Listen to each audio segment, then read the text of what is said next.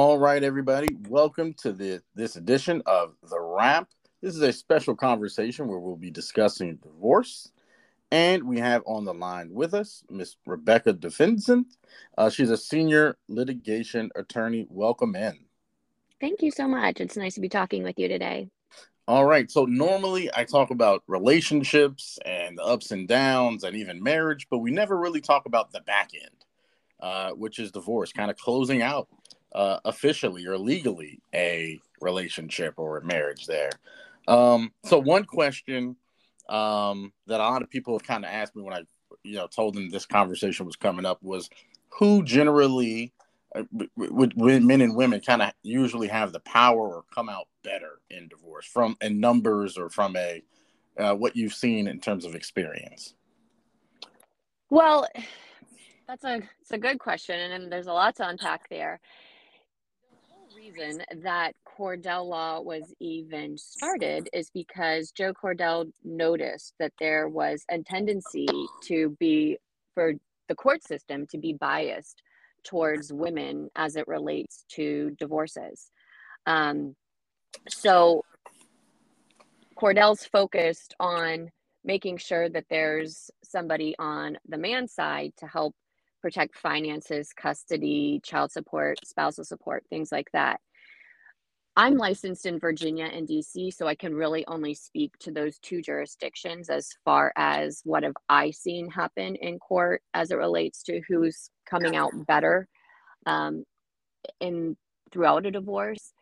And in Virginia and DC, both jurisdictions don't preference in the code sections in the law for the husband or the wife, and there is level playing. There is a level playing field. So I in my practice have not seen that same bias that exists in other jurisdictions in other states.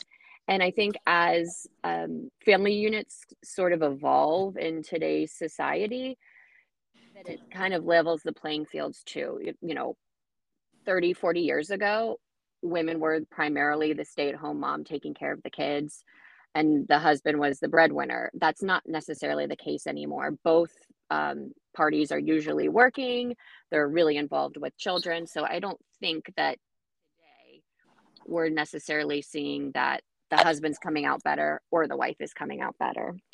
Got it. Thank you for answering that. So I want to talk about prenuptial agreements and I've heard people say they've signed a prenup, but then when it comes time for divorce, mm-hmm. it seems like the prenup is not enforceable for some reason. So like why would it why would you have this agreement that you signed before you got married and then that agreement be voided or unenforceable? What what generally happens and what are the factors in that? Well, if you're signing a prenup, you you're able to put whatever terms that you want to be in that. Um, usually, parties are going to put specific provisions related to their property that they came into with the marriage, it, are coming into at the start of the marriage, how they might deal with finances that they acquired during the marriage, what might happen in terms of spousal support the marriage. Um, but there are certain things that you can't really contract away in a premarital agreement, such as things related to custody and visitation or child support. So I could see some of those issues becoming unenforceable if somebody said in a prenuptial agreement, you know, mom's going to have primary custody of any future children and dad will have visitation. That's not going to be an enforceable provision because when a judge, if the parties were divorced at a later date and they actually had kids, the you have to look at what's in the best interest of the kids. You can't the judge wouldn't be able to necessarily enforce that if one of the parties disagreed with what they had agreed to in the prenuptial agreement. Otherwise, terms um, like financial terms usually considered valid and a prenuptial agreement is a contract it could always be subject to one party saying it should be void for issues of duress or fraud but those arguments are generally hard to make and in my practice i've not really run into any issues of a premarital agreement being voided or unenforceable so let me ask this. So in the news recently, we saw Tiger Woods have a very messy breakup with his partner. She was not married to him, but they lived together, and now she's suing him, um, saying that he's kind of kicking her out and that they had some sort of verbal tenancy agreement.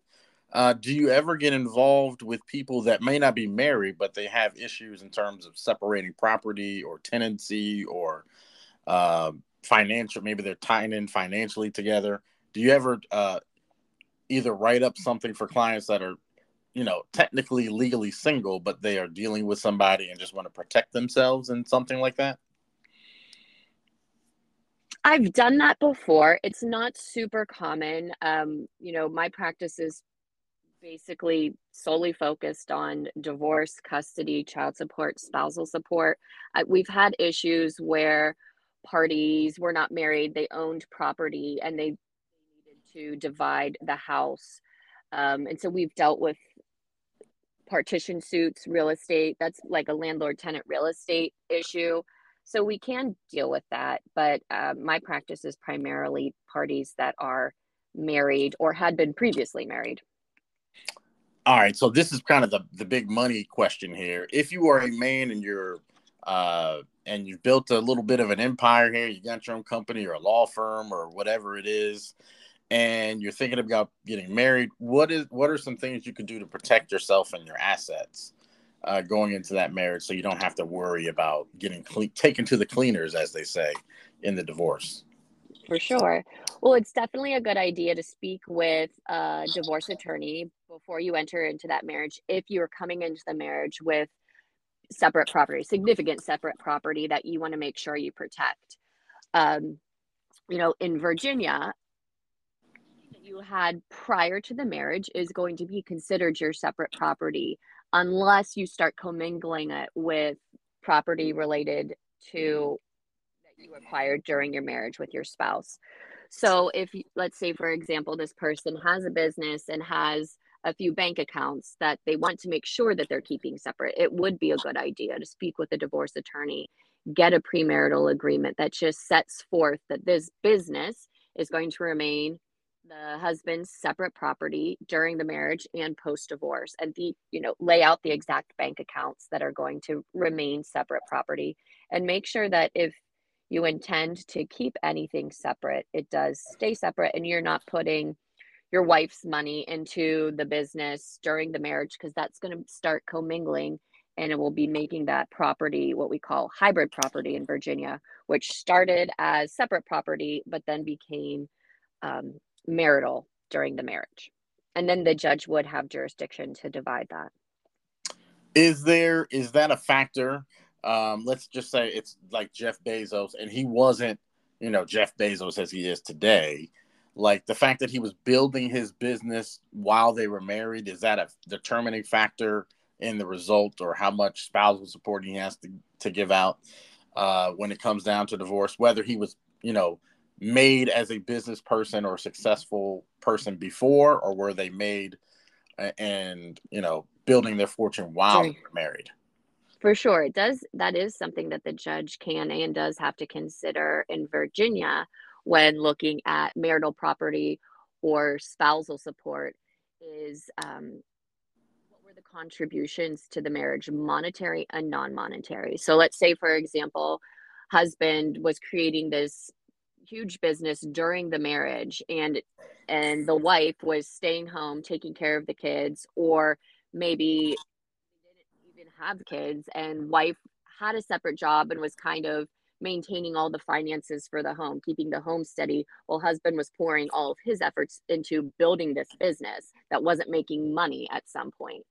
Um, the wife is going to have an interest in in the business even if she had never worked there because her efforts during the marriage allowed the husband to get to where he got by the time the parties were getting divorced. So the judge can take that into consideration. It would be on the wife to show what efforts, what contributions, non monetary contribution she had made to that, but that will impact um, how property is divided, how that business could be divided if there was not a premarital agreement, and will definitely impact spousal support too.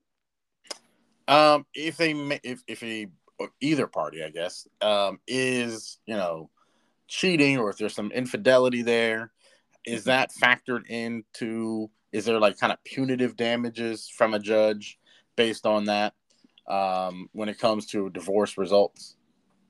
In your in? Vir- in Virginia, adultery is a ground for divorce. So in Virginia, you have to have grounds for divorce before you can file. Some states have no fault divorces. You don't need grounds, but in Virginia, you have to have grounds, and adultery is one of those grounds. Um, adultery is still considered a misdemeanor in Virginia. It's not something that people are actually charged with, but um, it is a ground for divorce, and it has the highest standard of proof in a divorce in Virginia. You have to be able to prove the adultery by clear and convincing evidence, and you also have to have corroborating evidence of the adultery.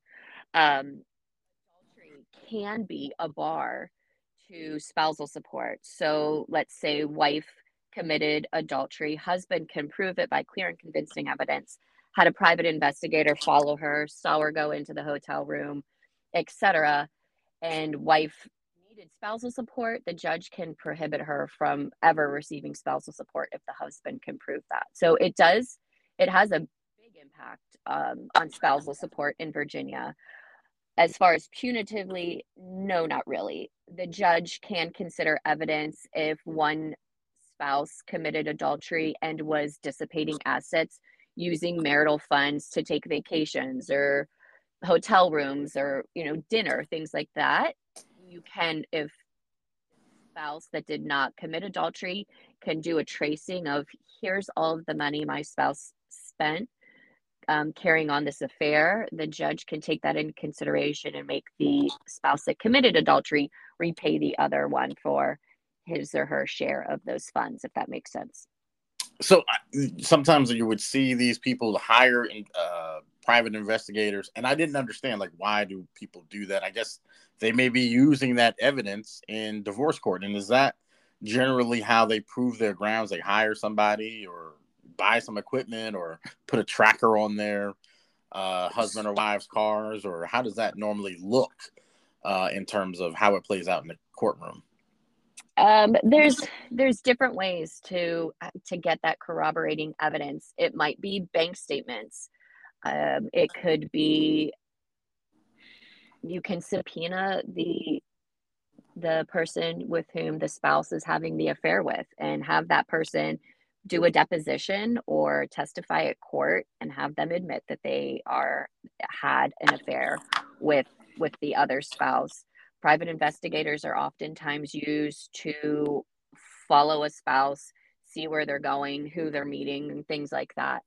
Um, so like i said different ways that you can prove it. It just kind of depends on the facts of the case and what's going to be the most helpful information uh, so if two people they are amicable and they just want a nice clean divorce, and I'm sure that's like a dream. Like, hey, let's just make it nice and easy.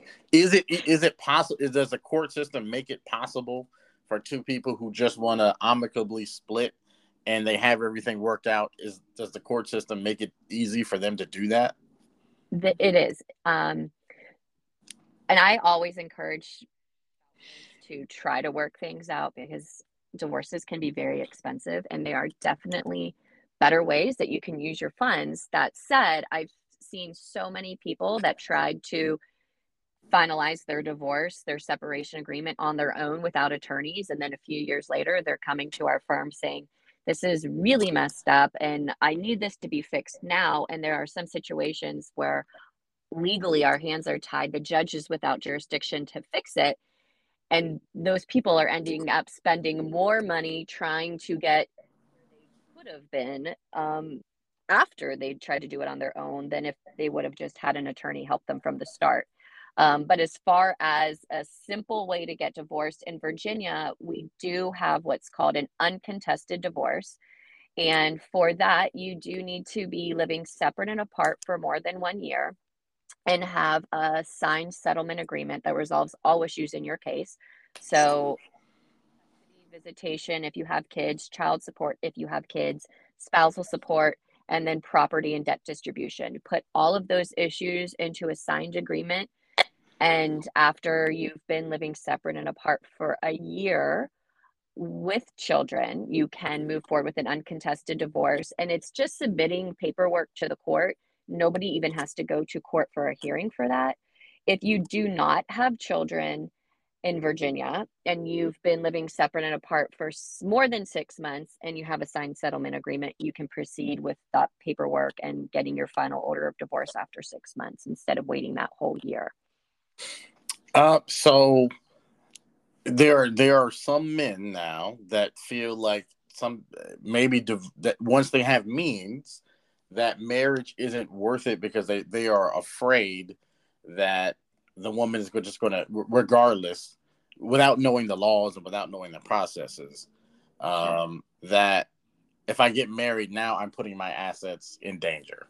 Is there any words from an attorney that's gone through this and and seen that yeah it's possible? Any words to kind of soothe those fears that hey you can get married and maybe it was a mistake and maybe it didn't work out but and you can do that and not necessarily get taken to the cleaners or getting cleaned out. Like it's okay it's okay to take that leap and get married. Oh absolutely. Yeah i would never say that someone if they love their spouse and they've been together they've talked about all the main issues that could possibly come up you know are they going to have children?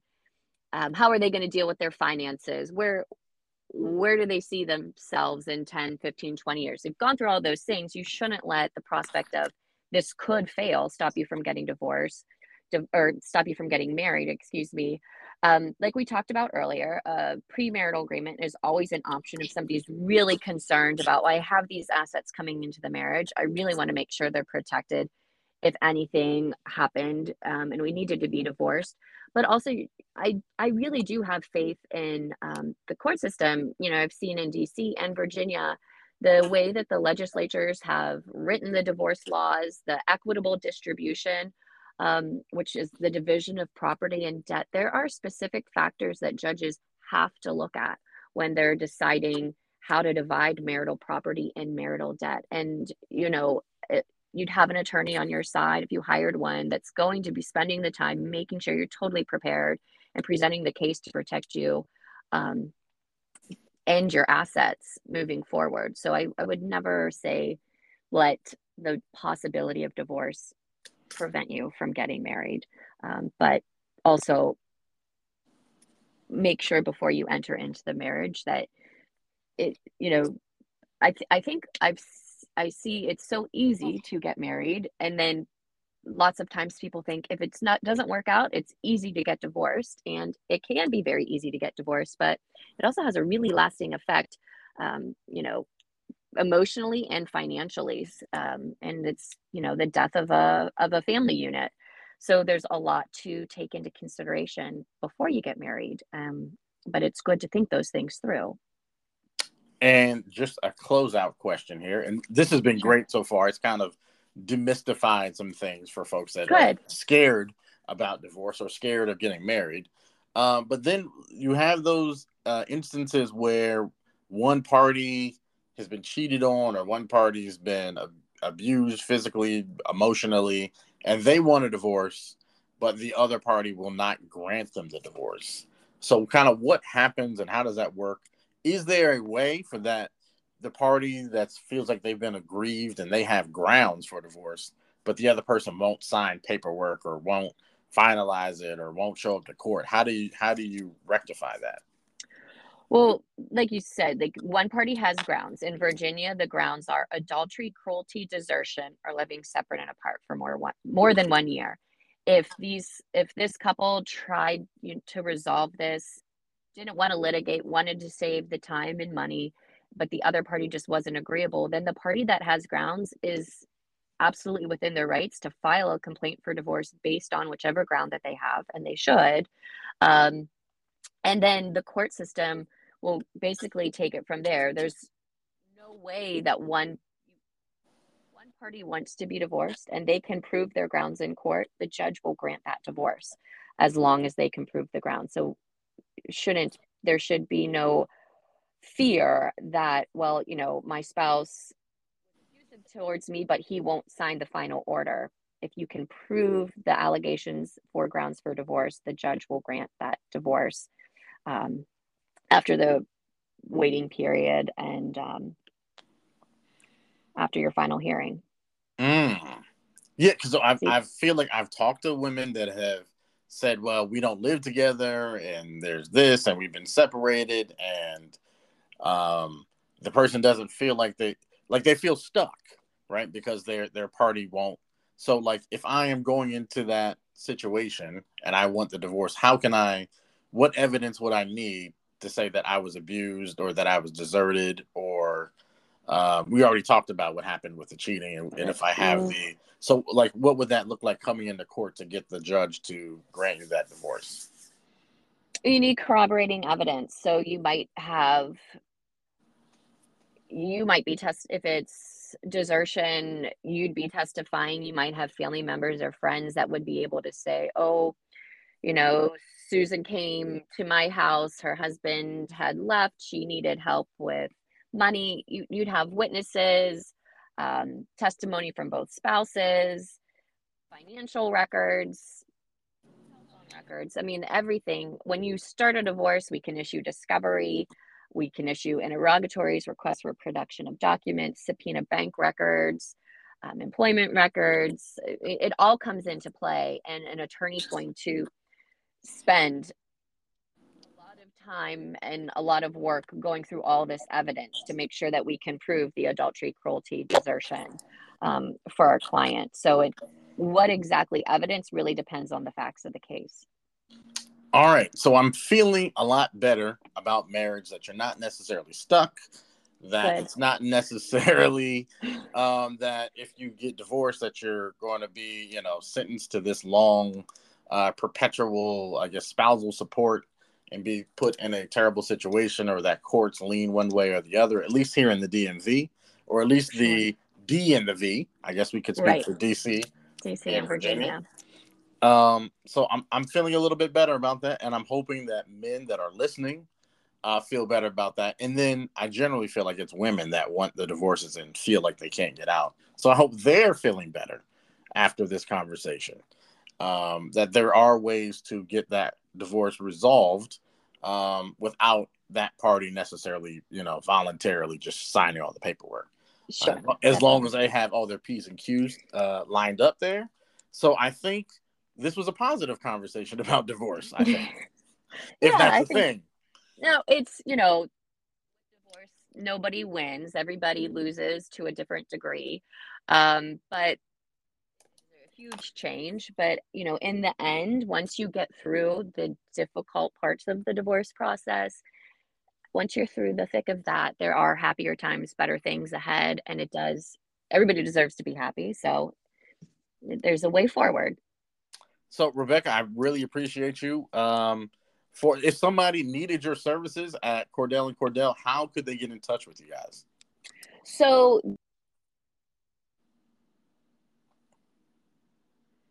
Uh oh, lost you there.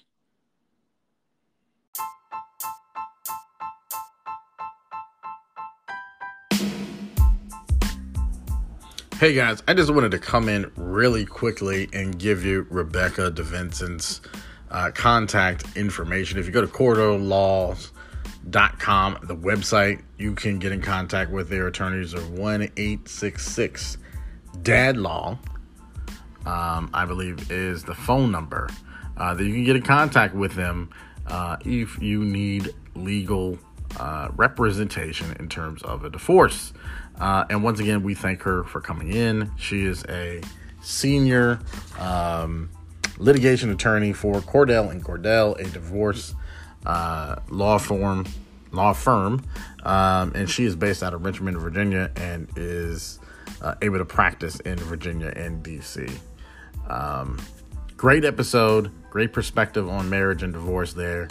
And can't wait to bring you more great content. Thank you for listening to the wrap. I'm Rob Anthony, and as always, follow us or follow me at Mr. Rob Anthony on Twitter. Let me know your comments. Uh, would love to hear them, and thank you for listening.